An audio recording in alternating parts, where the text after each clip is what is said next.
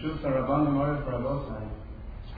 course, we know that this year, the first day of Rosh Hashanah falls out on Shabbos. And the Mishnah tells us in Rosh Hashanah that there is a difference between the area of Dei Samikdash as opposed to Medina, anywhere outside of the Mikvash itself. Of course, in Beis Hamikdash they used to sound the shofar, irrespective whether Rosh Hashanah fell out on Shabbos or any other day of the week. And of course, our practice outside of Beis Hamikdash to sound shofar every other day, with the exception of Rosh Hashanah Shachadios B'Shabbos. The Gemara raises a very simple question: why the basis of this distinction? Where do you see a difference between Shabbos as opposed to any other day of the week? The Gemara begins by suggesting that this difference is rooted in the very psukim that characterize Rosh Hashanah itself. The Torah tells us that this day of Rosh Hashanah is to be viewed as Yom Shura Elochem. The Torah tells us in Parshas Tinkos a day in which we sound the shofar. But yet earlier in Parshas Emor, the Torah characterizes Rosh Hashanah as being zichron shua, a time of not actually sounding the shofar, but rather a remembrance of shofar. How is it that we understand the difference between these two psukim? The Gemara suggests very simply, Rosh Hashanah falls out any other day of the week, it is actively considered to be a time of Yom Shua. If it's Rosh Hashanah Shachal B'Shabbos, then only a remembrance of the sound of shofar itself. This opinion that the Gemara initially cites maintains that this distinction is not merely a rabbinic one, but rather min HaTorah itself. Do not sound the shofar when Rosh Hashanah falls out on Shabbos. The Gemara immediately interjects, if so, why should there be a difference then between the Beis Hamikdash and anywhere else? After all, if it's rooted in the very psukim of the Torah itself, perhaps even in Beis Hamikdash, they should not sound the shofar when Rosh Hashanah falls out on Shabbos. So because of this question, Rav answers that no, a very different approach. That min HaTorah, obviously, one is obligated to blow shofar, irrespective of when Rosh Hashanah falls, whether on a weekday, whether on Shabbos itself. It's only a Zerah Ramban or Rabbinic Zakriya concern. Perhaps in the course of fulfilling the mitzvah of Tekias Shofar, one will come to carry, therefore desecrating, violating the Kedushas HaYom, the sanctity of Shabbos itself. And therefore, it's true in HaTorah, one is always obligated to sound the shofar. One doesn't do so outside of Beis Hamikdash, only on the level of the Rambam. In the Mikvash proper, where there was not as much concern, then they used to sound shofar even on Rosh Hashanah when it fell out on Shabbos itself. So they should raise then a very simple question. According to the conclusion of what the Gemara tells us, that really from the Torah perspective, you always sound shofar. And the only reason we don't is because of the rabbinic concern that maybe it will lead one to carry. How then do we account for the two very different characterizations of the day of Rosh Hashanah? The Gemara, after all, dealt with those two psukim, Yom Shua and Zichron Shua, initially, as referring to two different times when Rosh Hashanah will fall. But once you assume that irrespective of the day, Rosh Hashanah is always considered to be a time of Yom Shua, so how do you account for the puzzles that we have in Parshas Emor of Zichron Shua? The Rav suggested the following distinction, that perhaps the mitzvahs that we have in the Torah can be broken down into two very different categories. Most mitzvahs that we have, no doubt the Torah prescribes a particular act, what we term a Masa mitzvah. But then there is also a second motive, and that is the fulfillment, the kiyum ha-mitzvah itself. When it comes to most mitzvahs, those two aspects, the prescribed performance of the mitzvah and its fulfillment, always go hand in hand. How, for example, do you fulfill the mitzvah of eating matzah? When a person engages in that prescribed act, the matzah mitzvah, that itself is the fulfillment of the obligation. But then you have a whole second category of mitzvahs, where there is a distinction between the act that the Torah insists we perform and the fulfillment of the mitzvah. The Torah tells us, for example, in every yontif to samach to the chagecha, we're obligated to rejoice. And no doubt, the Gemara tells us in Psukim, the Ramban writes in Parshas Yontif, all the details of how it is that we fulfill this obligation of rejoicing and yontif. When you have a Beis Hamikdash, you ascend to Yerushalayim, you offer korbanos.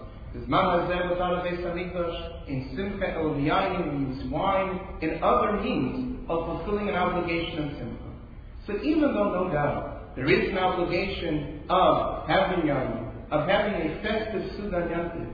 But certainly, the real Kiyum HaMitzvah, the fulfillment of the obligation of Simcha Yantiv, is the emotive experience, the sense that we have on Yom Tov of being in a joyous spirit, in a proper frame of mind on Yom Tov itself. Simcha is an example, for no doubt there is a clear definition of the mitzvah itself, but rather the key in the fulfillment is that which we feel internally, that which is belayed. The Gemara tells us in Sanhedrin the same as Shirachman is gone of Avelus. We know that the person is an Avel, many details on how it is that he fulfills the obligations of mourning.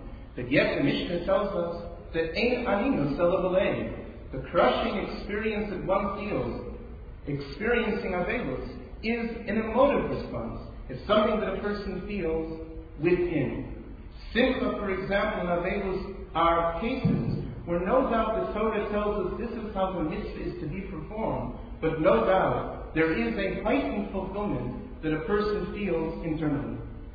When it comes, for example, to Kriyas Shema, the prescription of Kriyas Shema is clearly to recite the words of the Kriyas Shema itself. But what is the fulfillment of the mitzvah? What the Gemara tells us, Kabbalah Somachu Shamayim, recognizing HaKadosh Baruch Hu is the melon, accepting him as melon.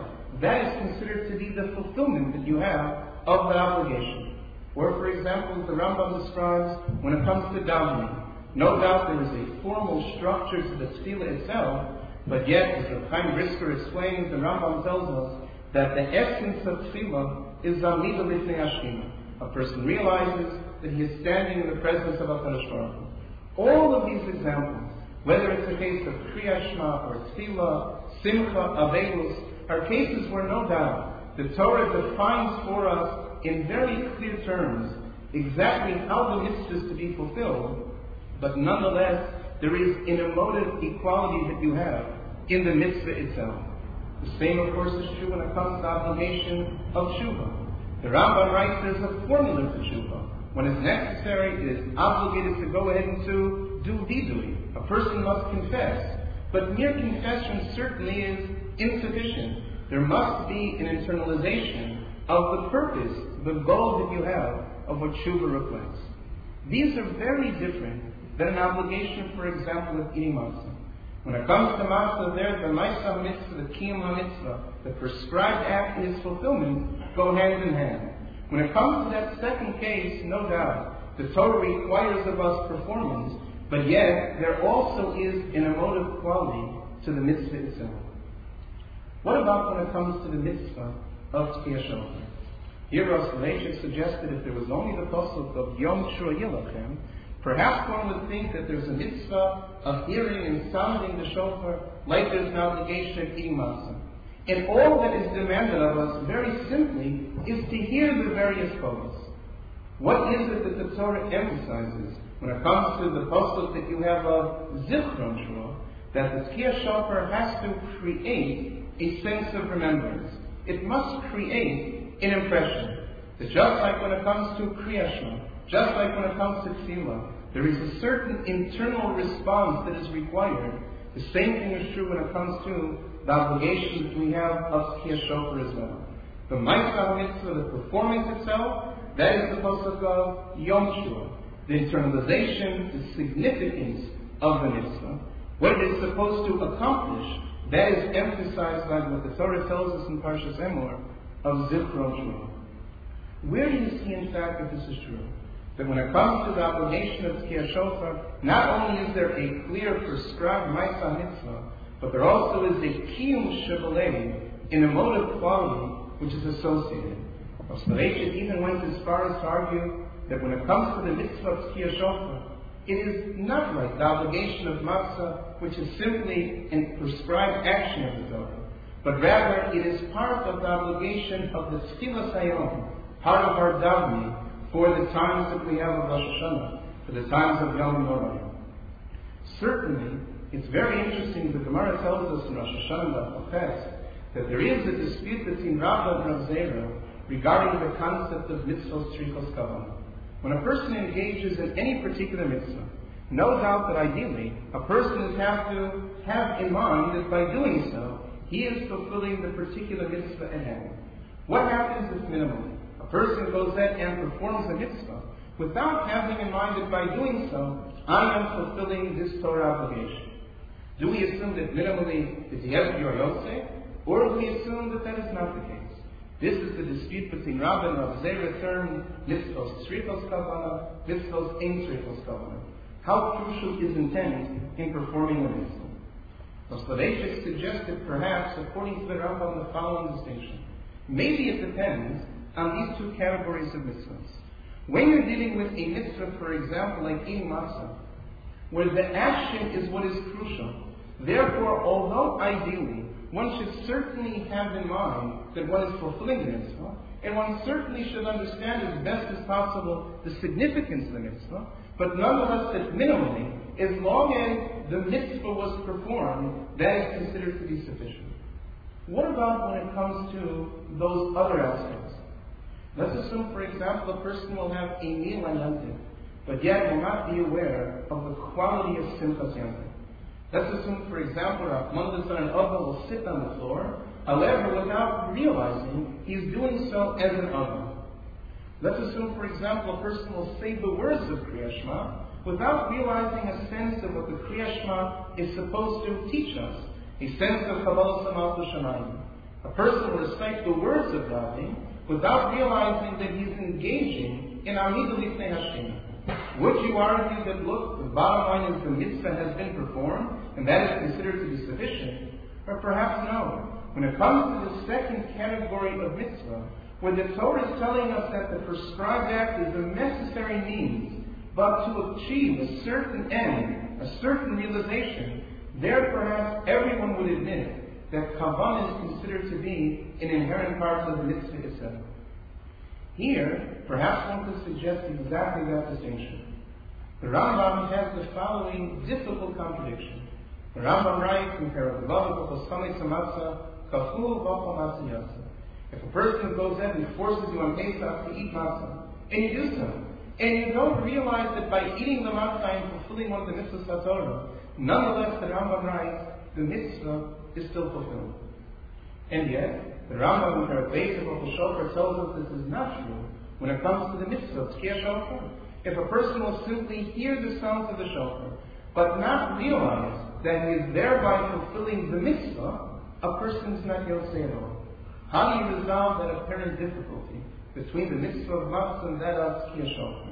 Why is it that the Rambam teaches that matzah does not require kavanah? On the other hand, Tekias Shofar does. Perhaps this is exactly the distinction. When it comes to that first category of mitzvah, where the Torah tells us that what we stress is the performance, then yes, minimally, as long as the mitzvah has in fact been done, one fulfills the obligation. When it comes to that second category of mitzvah, where the performance of the mitzvah is a necessary means, but to attain a certain end, a certain kiyum shemalei, in a mode of response, then if a person doesn't realize what in fact he is doing, doesn't realize that thereby he is fulfilling a mitzvah, perhaps in those cases, one would not fulfill the mitzvah at all. Just like if one davens without kavanah, the Rambam writes, we don't assume that mitzvah saints riches kavanah, nonetheless, you fulfill the obligation. The Rambam writes the same thing is true when it comes to Tekias Shofar itself. Exactly because of what the Torah teaches, that Rosh Hashanah has the association of zichron shua. It's necessary that Tekias Shofar create a sense of remembrance, create a sense of zikara, and therefore the Rambam writes, intent and understanding is considered to be a crucial component to the mitzvah itself. With this in mind, certainly understand that it's not incidental that we always sound the shofar in the framework, in the context of the brachos of Shemona Esrei itself. It would be very odd for us to go ahead in the middle of Tefillas Musaf to start eating matzah on Pesach, because no link, no association between the tefillos of that Yom Tov and the mitzvah of eating matzah. But yet, when it comes to the obligation of Tekias Shofar, since there is that element that we have of zichron shua, we incorporate the Tekias Shofar into the Shemona Esrei in order to demonstrate that even Tekias Shofar itself has that aspect that is part of the Tekias HaYom of the day of Rosh Hashanah itself.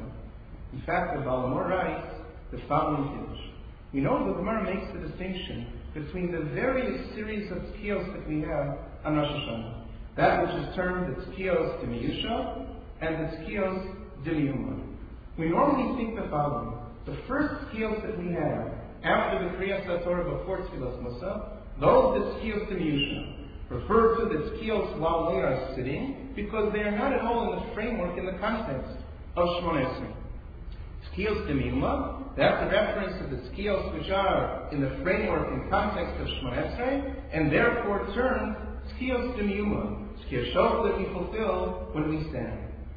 The Balamor comments that no, that is not what the Gemara is referring to at all. He comments in Rosh Hashanah and the Zakeh as follows.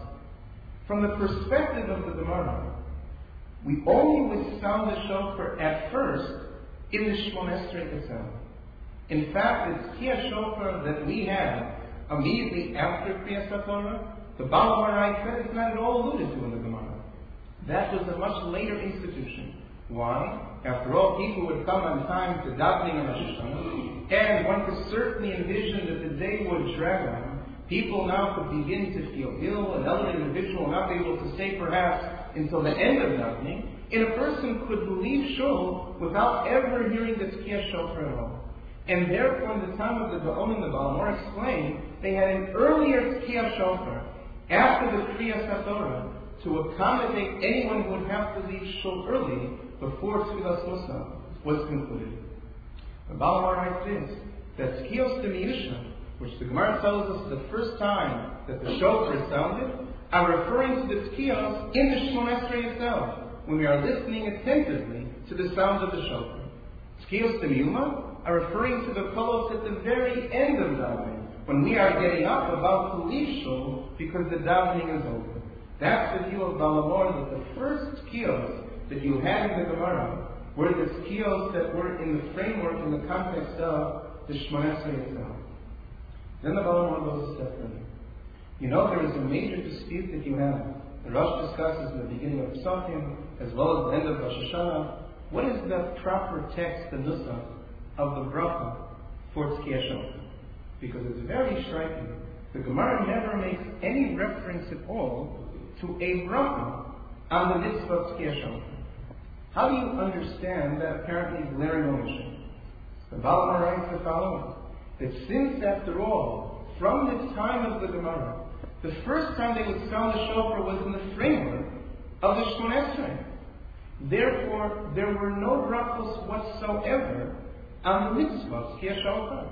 Why? Because the Shmoneh Esrei itself, the Malki of Zichronos and Shofros, served as the Birkos HaMitzvah for the mitzvah of Tekias Shofar itself. Now that there was a later institution, in order to accommodate those who had to leave shul early, that they had an earlier Tekias Shofar, it was a twofold change. Number one, an earlier Tekiah was instituted, but number two, now since you were sounding the shofar outside of the framework of the brachos, now it was necessary to institute new Birkos HaMitzvah for the mitzvah of Tekias Shofar itself.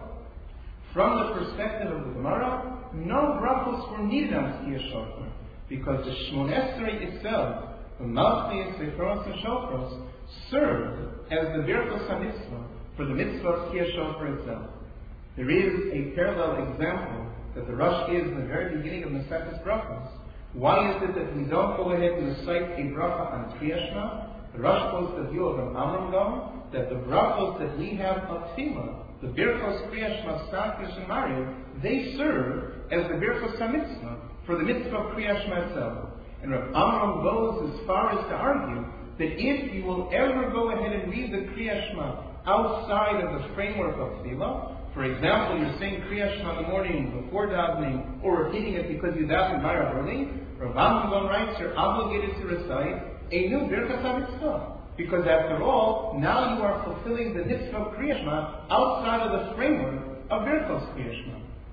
We don't assume that way when it comes to Kriyas Shema itself, but this is what the Balamor writes is true when it comes to Tekias Shofar.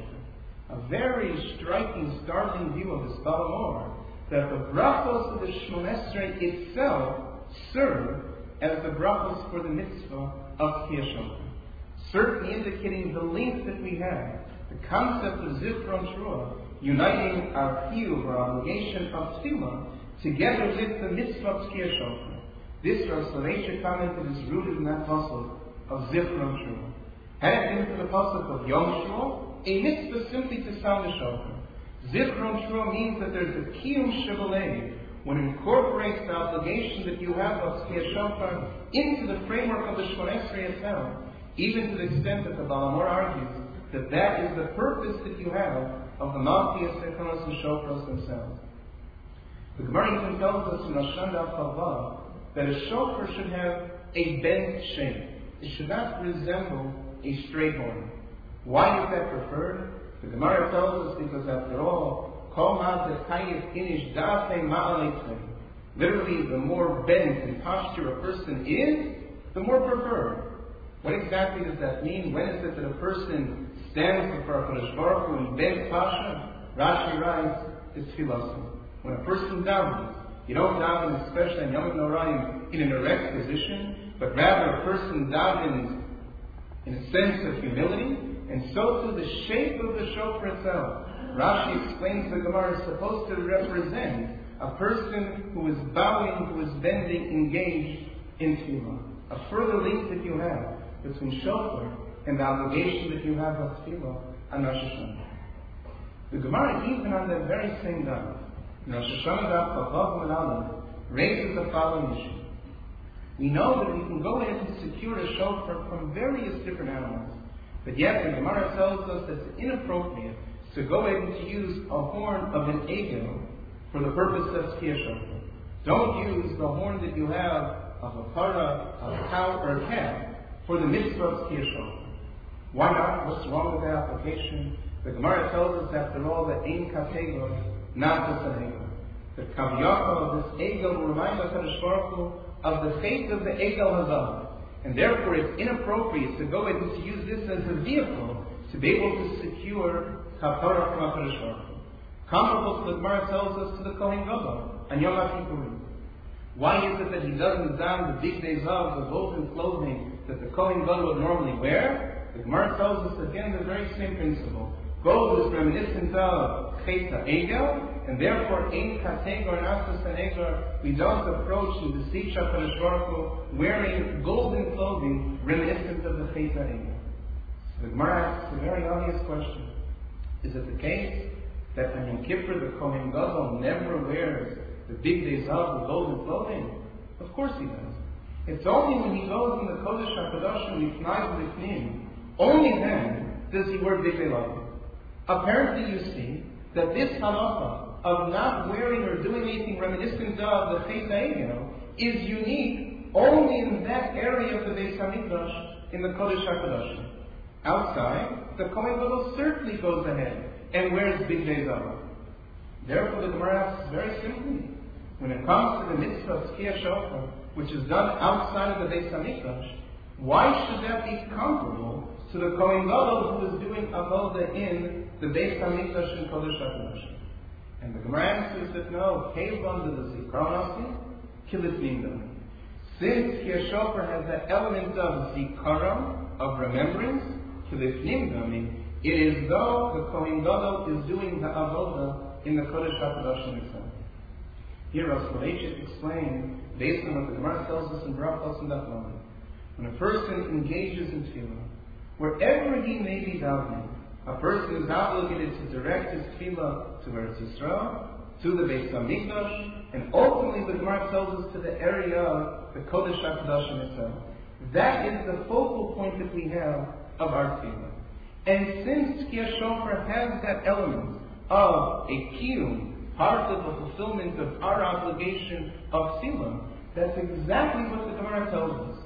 That our fulfillment of the mitzvah of Tekias Shofar is comparable to the avodah that the Kohen Gadol is doing in the Kodesh HaKodesh itself. And that's exactly what that halacha of Ein Kategor Nasas Hanegar applies to a Kohen Gadol in Kodesh HaKadoshim, as well as to our fulfillment of Tekias Shofar, wherever that may take place. And how do we know this is true? The Gemara says, Keivan Dilizikaron Asim. What is that reference of Zikaron? That very pasuk in Parshas Emor of Zichron Shua. The pasuk that teaches us that there is an element that we have of Zikaron, of remembrance, of an emotive response that we have to the obligation of Tekias Shofar itself. With this in mind, a Slaveshik answer also another difficulty. The obligation of Tekias Shofar, no doubt, is a mitzvah in the Torah. The Torah tells us, after all, Yom Shua, zichron shua. What about the obligation of the davening on Rosh Hashanah? The obligation of ma'aseh mitzvahs and shofars. Is that a mitzvah in the Torah, or is that only drama? The Gemara tells us in the very end of Masechus Rosh Hashanah, and what if a person finds himself in the following predicament? He has the choice of two different locations for Rosh Hashanah. One community he knows, they have a shofar, but they don't have a tefillah, they don't have a masa. He'll be able to hear the sounds of the shofar, but he won't be able to experience the malchus synchronous and shofars. Another community, they don't have a shofar, they don't have a, but they have a master, a chazan, they'll be able to daven malchus synchronous and shofars. Which community should a person seek to be in on Rosh Hashanah? The Gemara says very clearly, go to the place that has Tekias Shofar. Why? Tekias Shofar is a Torah obligation. Malchus synchronous and shofars, only drama. And the Gemara even goes a step further. Let's assume that in one community, I know they have malchus synchronous and shofars. The other community is an unknown. It is better to take your chance that possibly they'll have a shofar, rather than davening in a community that does not have one at all, even if we're guaranteed of the tefillos of malchus synchronous and shofars. The Gemara is explicit. Shofar is a mitzvah in HaTorah. Malchus synchronous and shofars, only mitzvah to Rabbana. What is the difficulty? Because when you look at Rashi and Chumash, and that very pasuk in Parshas Emor, Rashi seems to indicate that the meaning of the pasuk of zichron shua is zichronos v'shofros. What exactly does the Torah mean when it tells us zichron shua? It means the recitation of the tefillos, zichronos v'shofros. How is it that Rashi interprets the pasuk of zichron shua as a reference to the tefillos of Rosh Hashanah, when the Gemara tells us that the obligation of tefillah is only midrabbanan? The Rav suggested the following answer. It's true. There is a Torah obligation of the tefillah same of Rosh Hashanah. Zichronos and shofros certainly is a Torah mandate to din daraisa based on that pasuk of zichron shofar. That's what Rashi writes in Chumash. How then is it possible? The Gemara tells us it's only rabbinic obligation and therefore goes to the community that has the shofar. The answer perhaps is the following. When is it that malchus synchronous and shofros are considered to be a Torah obligation of Kedushas HaYom only when it's accompanied by Tekias Shofar? When you have the Tekias Shofar al seder habrachos, tefillah, and in that framework you have the mitzvah of Tekias Shofar, not only is there fulfillment of the Torah obligation of sounding the shofar itself of Yom Shua, but also an obligation that we have of zichron shua, as Rashi understands zichronos and shofros. If you have a community that doesn't have the shofar at all, in such a case, not only is there no fulfillment of the mitzvah of Tekias Shofar, but even the kiyum, the fulfillment of tefillah, of zichron shua, now is reduced to a mitzvah d'rabbanan as well. The obligation of Tekias Shofar is what heightens not only our fulfillment of that mitzvah, but also is able to go in to elevate the level of our tefillah, because this is the obligation that we have of the Tekias Shofar, mouthing synchronous and shofros together with the sense that we have of Tekias Shofar. This is part of the obligation that we have of sounding shofar Rosh Hashanah. This year, of course, we don't fulfill the mitzvah of Tekias Shofar on the first day, the Gezerah Rabbah, for concern that one in fact will come to desecrate the Shabbat. You know, the Gemara tells us in the very end of the Sefes Megillah, that Lamed Aleph, Avraham Avinu was told after Hakadosh Baruch Hu that how in fact do I know that my descendants will merit inheriting Eretz Yisrael? Hakadosh Baruch Hu answered, "Discuss karbanos. You'll enter Eretz Yisrael. You'll build a Beis Hamikdash. You'll offer karbanos. That is your assurance that Eretz Yisrael will be yours." The Gemara tells us Avraham Avinu continued, asking Hakadosh Baruch Hu that Tainach B'zman Beis Hamikdash Kayim. When you have a Beis Hamikdash, you offer karbanos. We understand very well. We have that source. But there's not a shame. Dei Samikdash can't make the, if you don't have a Dei Samikdash, in what source is it that Eretz Yisrael is on us? It's in that context that Gemara tells us the following. HaKadosh Baruch Hu responded to Avraham and said that no, I have prepared for you the Seder HaKarbanos, the Parshios, the portions of the Torah that deal with the Karbanos itself. You don't have an opportunity to offer Karbanos, at least involve yourself in learning the halachos and involving oneself in reciting the Parshios HaKarbanos itself. And then HaKadosh Baruch Hu tells us that he will view it as though Karbanos in fact are offered. The Gemara tells us a very striking idea. When a person is in a position where a mitzvah cannot be fulfilled through acts, then the second tier is by recitation, by reading the Parshas HaKarbanos, by studying the halachos that you have of Karbanos, Malav HaPasuk, Kilu Hikrit Karbanos. Tosfos makes a similar comment in the Yom Tov. The Gemara tells us, Purim Shachal Nios B'Shabbos. Another similar occurrence.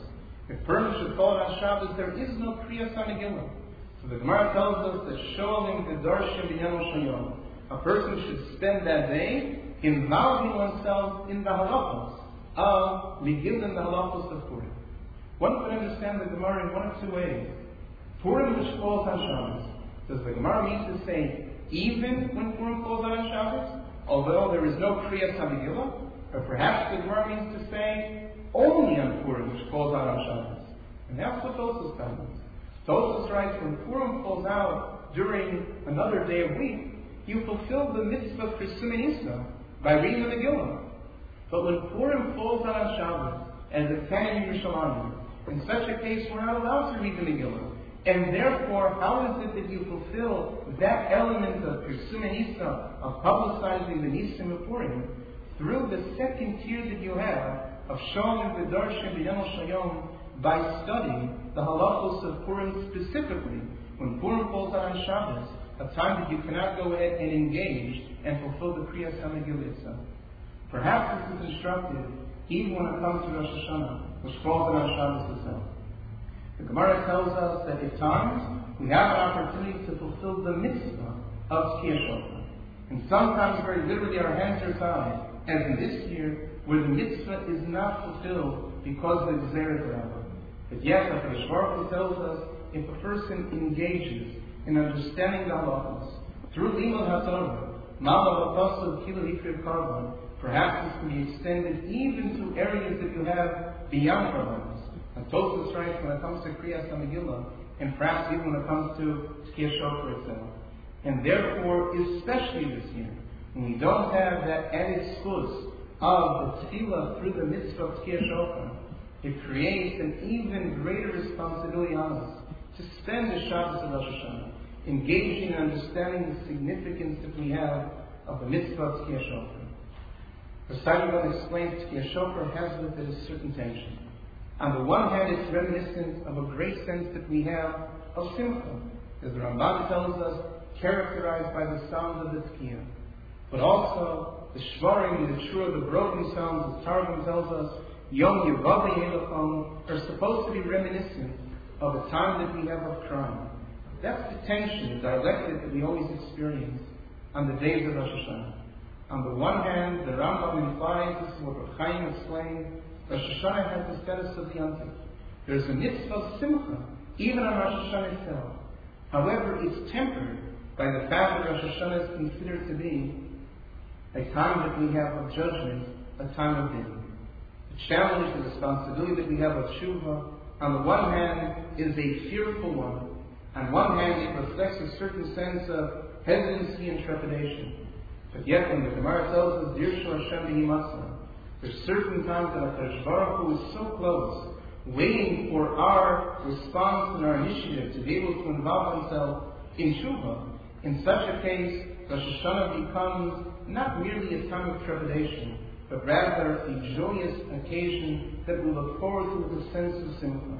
A simcha looking forward to a sense that we have of slicha, mechila, and kapara, which is attainable, especially at this time, and not to the same extent through other days of the year. This is what the Sadiq writes is true of the mitzvah of Tekias Shofar. We blow a tekiah, which is supposed to represent the great sense of simcha. Then all of a sudden we go into zichron shua, the broken sounds of Yom Yevavihilachon. But the Gemara always tells us that you can never blow simply just the broken sounds alone. The Yom Yevavihilachon, the time that we have of seriousness of Rosh Hashanah, has to be balanced and tempered on both sides by the sign that we have of fear. It's not at all a depressing experience. It's not one that we necessarily fear, but it's one that we always anticipate with a sense that we have of enthusiasm. The Rosh comments that this is the uniqueness of Bnei Israel. Yerushalmi writes in the very end of Rosh Hashanah, Umi Kamcha Yisrael Vayata Ba'aretz. Bnei Israel are unique. Yerushalmi asks, give me an example in mitzvah demonstrating the uniqueness of Knesset Yisrael. Yerushalmi writes exactly this point. The ability of Bnei Israel to respond with a sense of simcha on Rosh Hashanah, despite the fact that it's a Yom Havi. And what justifies our sense of simcha? Because Hashem is called out from Bahamut. Because as the Rosh explains, HaKadosh Baruch Hu promises us that with our initiative, and with even perhaps a minimal effort, HaKadosh Baruch Hu will respond and grant us the sense that we have of a teshuva chasimatov. That certainly paints a very different light on the responsibility that we have during Yom Havi. No doubt to take this responsibility so seriously, but at the same time to realize the opportunity of simcha that we have even during the Yemei Hayim. That's with Hashem, especially this year. As Rosh Hashanah falls on Shabbos, we should take the time to understand the significance. The mitzvah of Tekias Shofar, the obligation of Tekias as well as zichron shua, the dialectic that we have on Rosh Hashanah itself. On the one hand, the yontif with the mitzvah of simcha, on the other hand, the time that you have of din and serious judgment. Bezras Hashem, all of us should be able to attain that new height, the level that we have of a personally, as well as for all of Knesset Yisrael.